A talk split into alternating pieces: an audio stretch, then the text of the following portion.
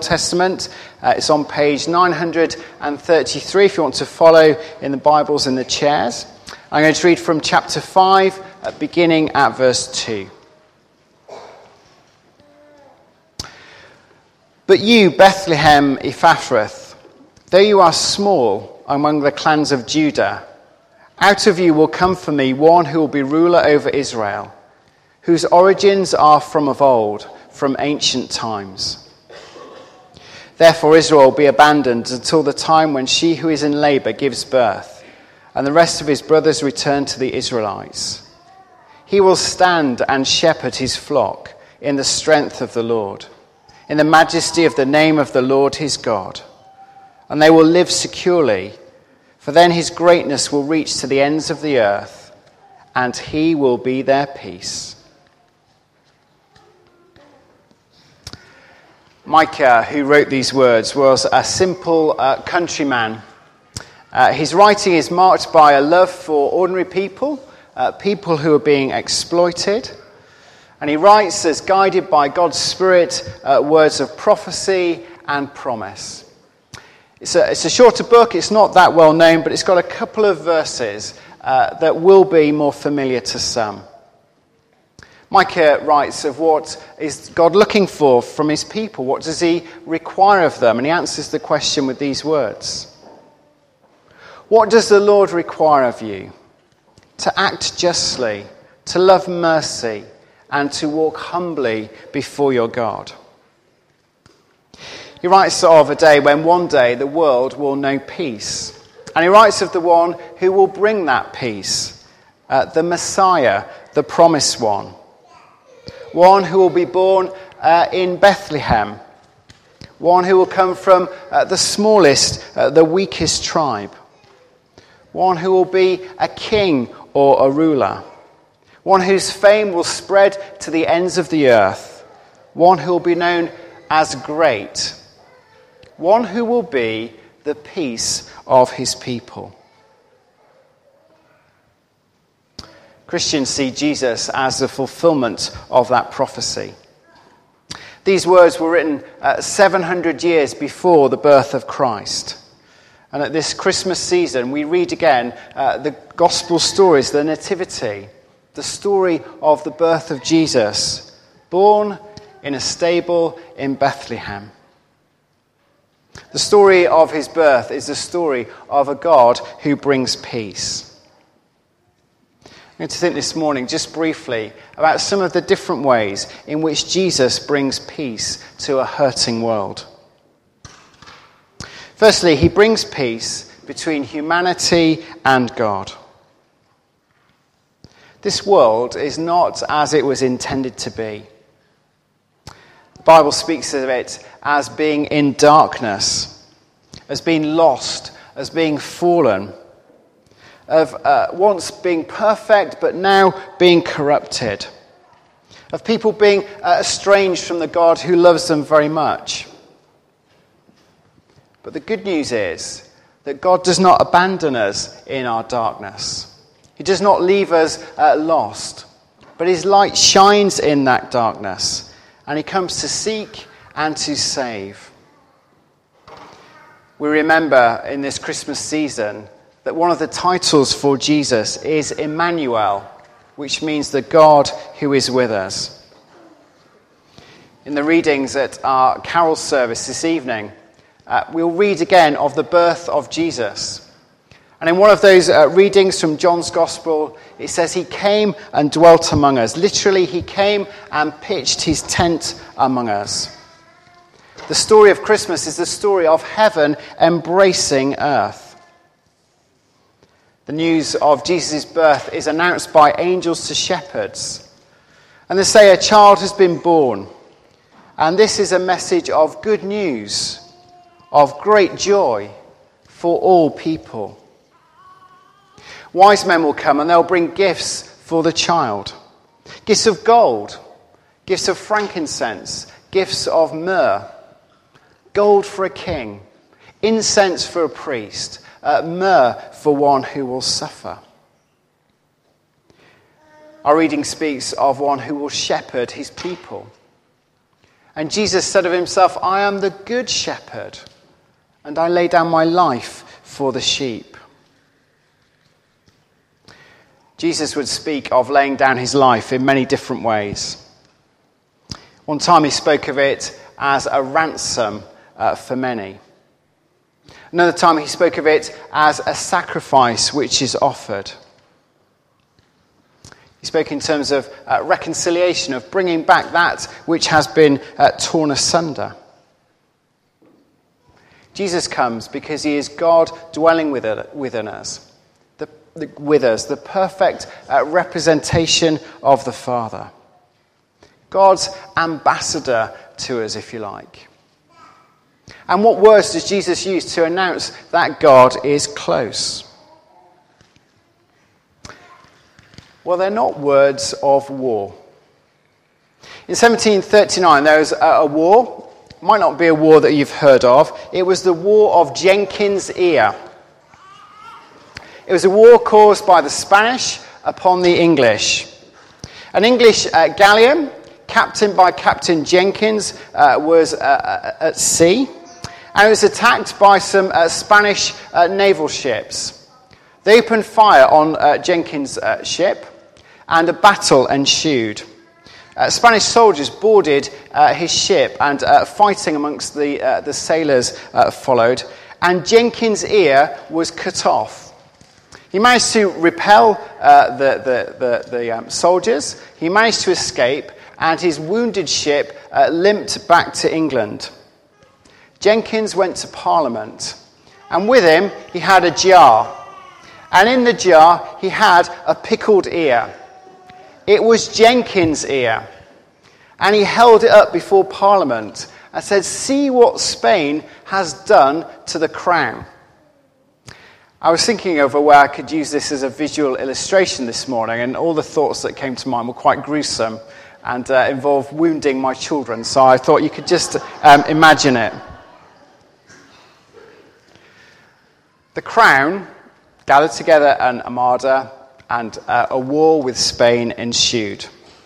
It was a war that was to last for three years, and eventually uh, peace would, would come. And it was known as the War of Jenkins' Ear. And until quite recently, you could go to Parliament and you could ask to see uh, Jenkins' ear, and it was still pickled uh, in a jar in Parliament's buildings. Parliament knew that a crime against one of uh, Her Majesty's captains was a crime against the king. And crimes, uh, uh, after following after crimes, is punishment. Jesus is more than a captain. Jesus is the King of Kings, the Lord of Lords. Jesus is God with us, God among us. And Jesus is not just wounded, but Jesus is killed. He will lie in a grave for three days, and then he will rise again. And what will his words be to a world that has crucified him? What will his words be to a world which is in darkness and has tried to put out the light? Well, his words are not the words of Jenkins. They're not words of war. Rather, they're words of peace. As you read through the gospel stories, you see that every time Jesus appears to his disciples, after he's died and rose again, every time he meets them, the words out of his mouth are words of peace. Peace be with you. Peace be with you. Peace be with you. The great American preacher, uh, Dwight Moody, an evangelist of the 19th century, once said, a great many people are trying to make peace with God, but that has already been done. God has not left it for us to do. All we have to do is enter into it. When Jesus rose from the dead, that was a sign that the debt had been paid, the punishment uh, met, the ransom received, the offering made the sacrifice accepted. Nothing more for us to do. but to avail ourselves of what Christ has done for us. Jesus brings peace peace between a hurting world and a God who loves it. But more than that, Jesus brings an experience of peace, a peace which passes understanding. Some of the final words of Jesus to his followers were these My peace I give you, my peace I leave with you. I will be with you always. Doesn't take long for you um, hanging around a church to discover that Christians face the same trials and tribulations as everybody else. Same hardships, same sufferings, uh, same illnesses, same disappointments, uh, same breakups. Yet there's one difference to how we experience them. When we experience them, we experience them knowing that we are not alone. We experience them knowing that He that is within us is greater than He that is in the world.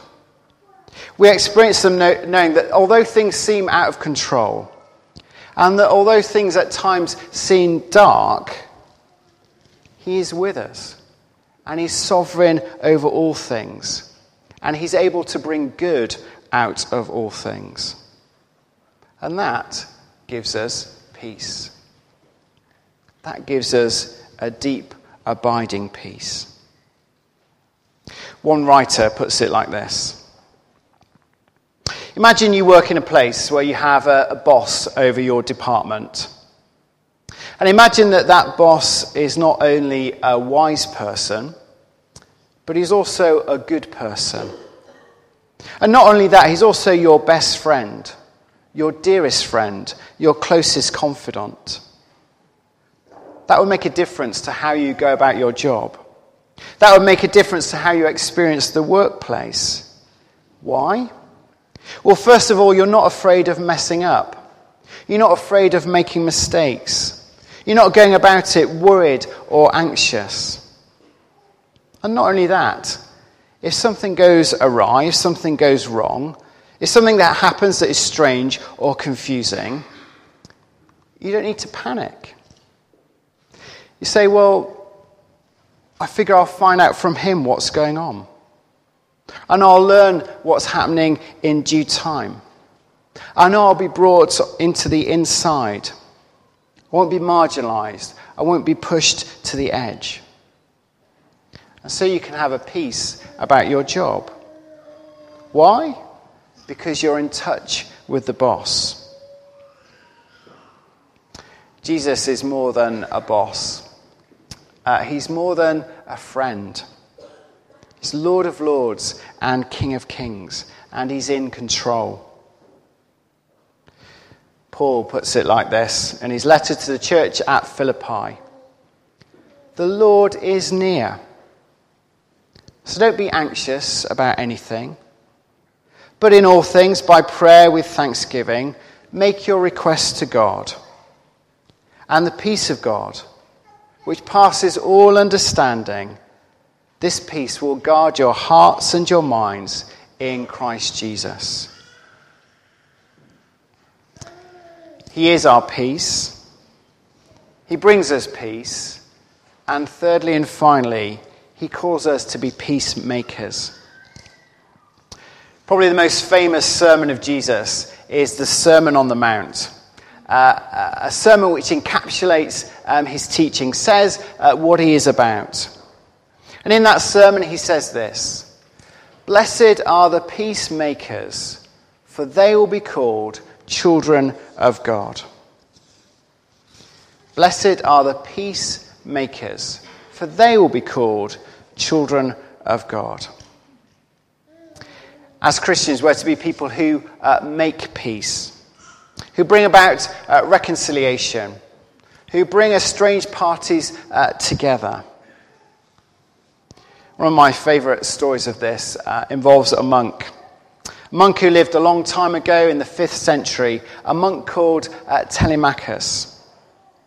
Uh, he lived quite a quiet life in a monastery in a forest, and um, he wanted, before he died, to see the great city of Rome.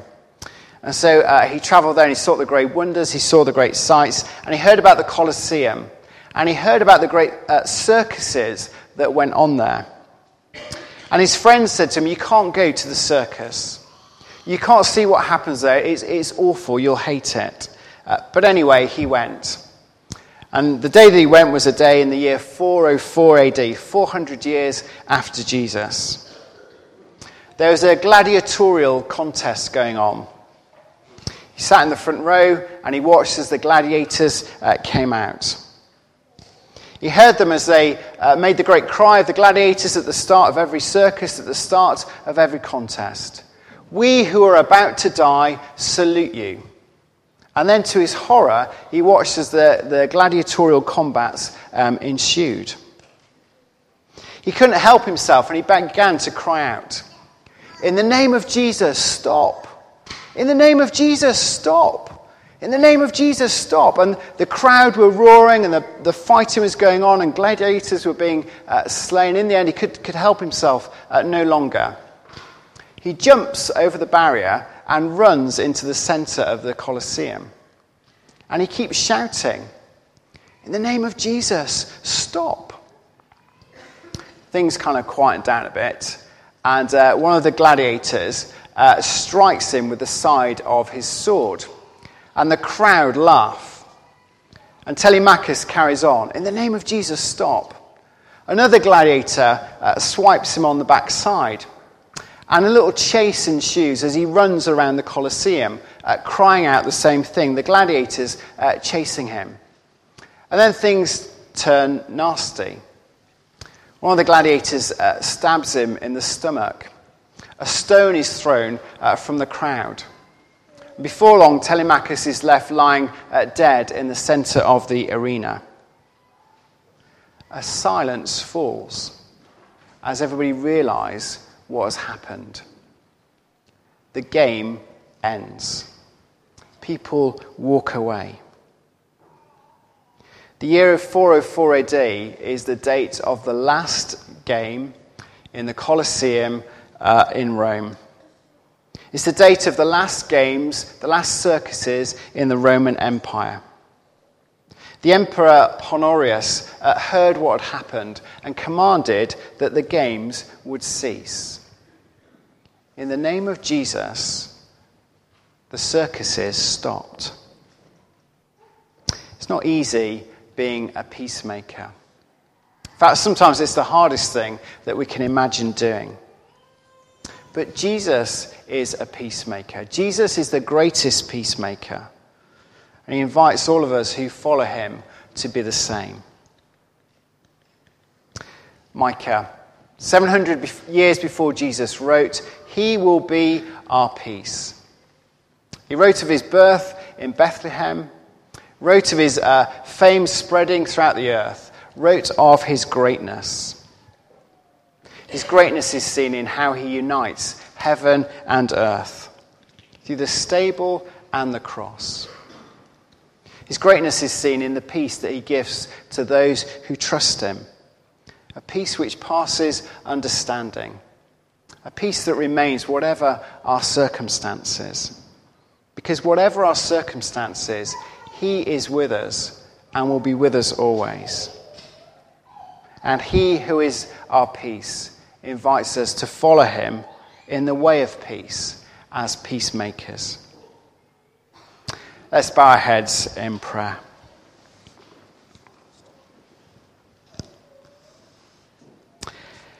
Heavenly Father, we thank you for the gift of Jesus, a gift we remember afresh every year at this Christmas time.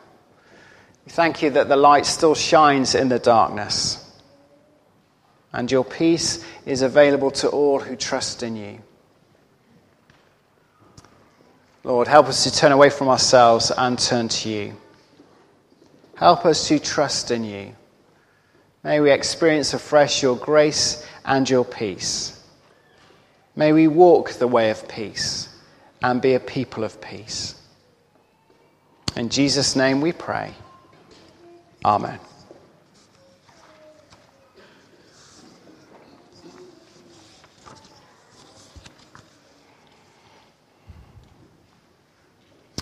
Hail, thou ever blessed morn. Hail, redemption's happy dawn. Sing through all Jerusalem. Christ is born in Bethlehem.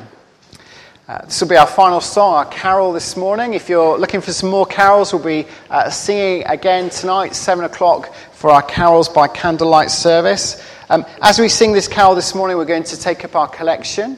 Uh, the way that we do that, we just pass a bag along the row. If you're a visitor here this morning, please don't be embarrassed. Uh, if you're not prepared, don't worry, just pass uh, the bag on by. Let's stand and sing. See amid the winter's snow.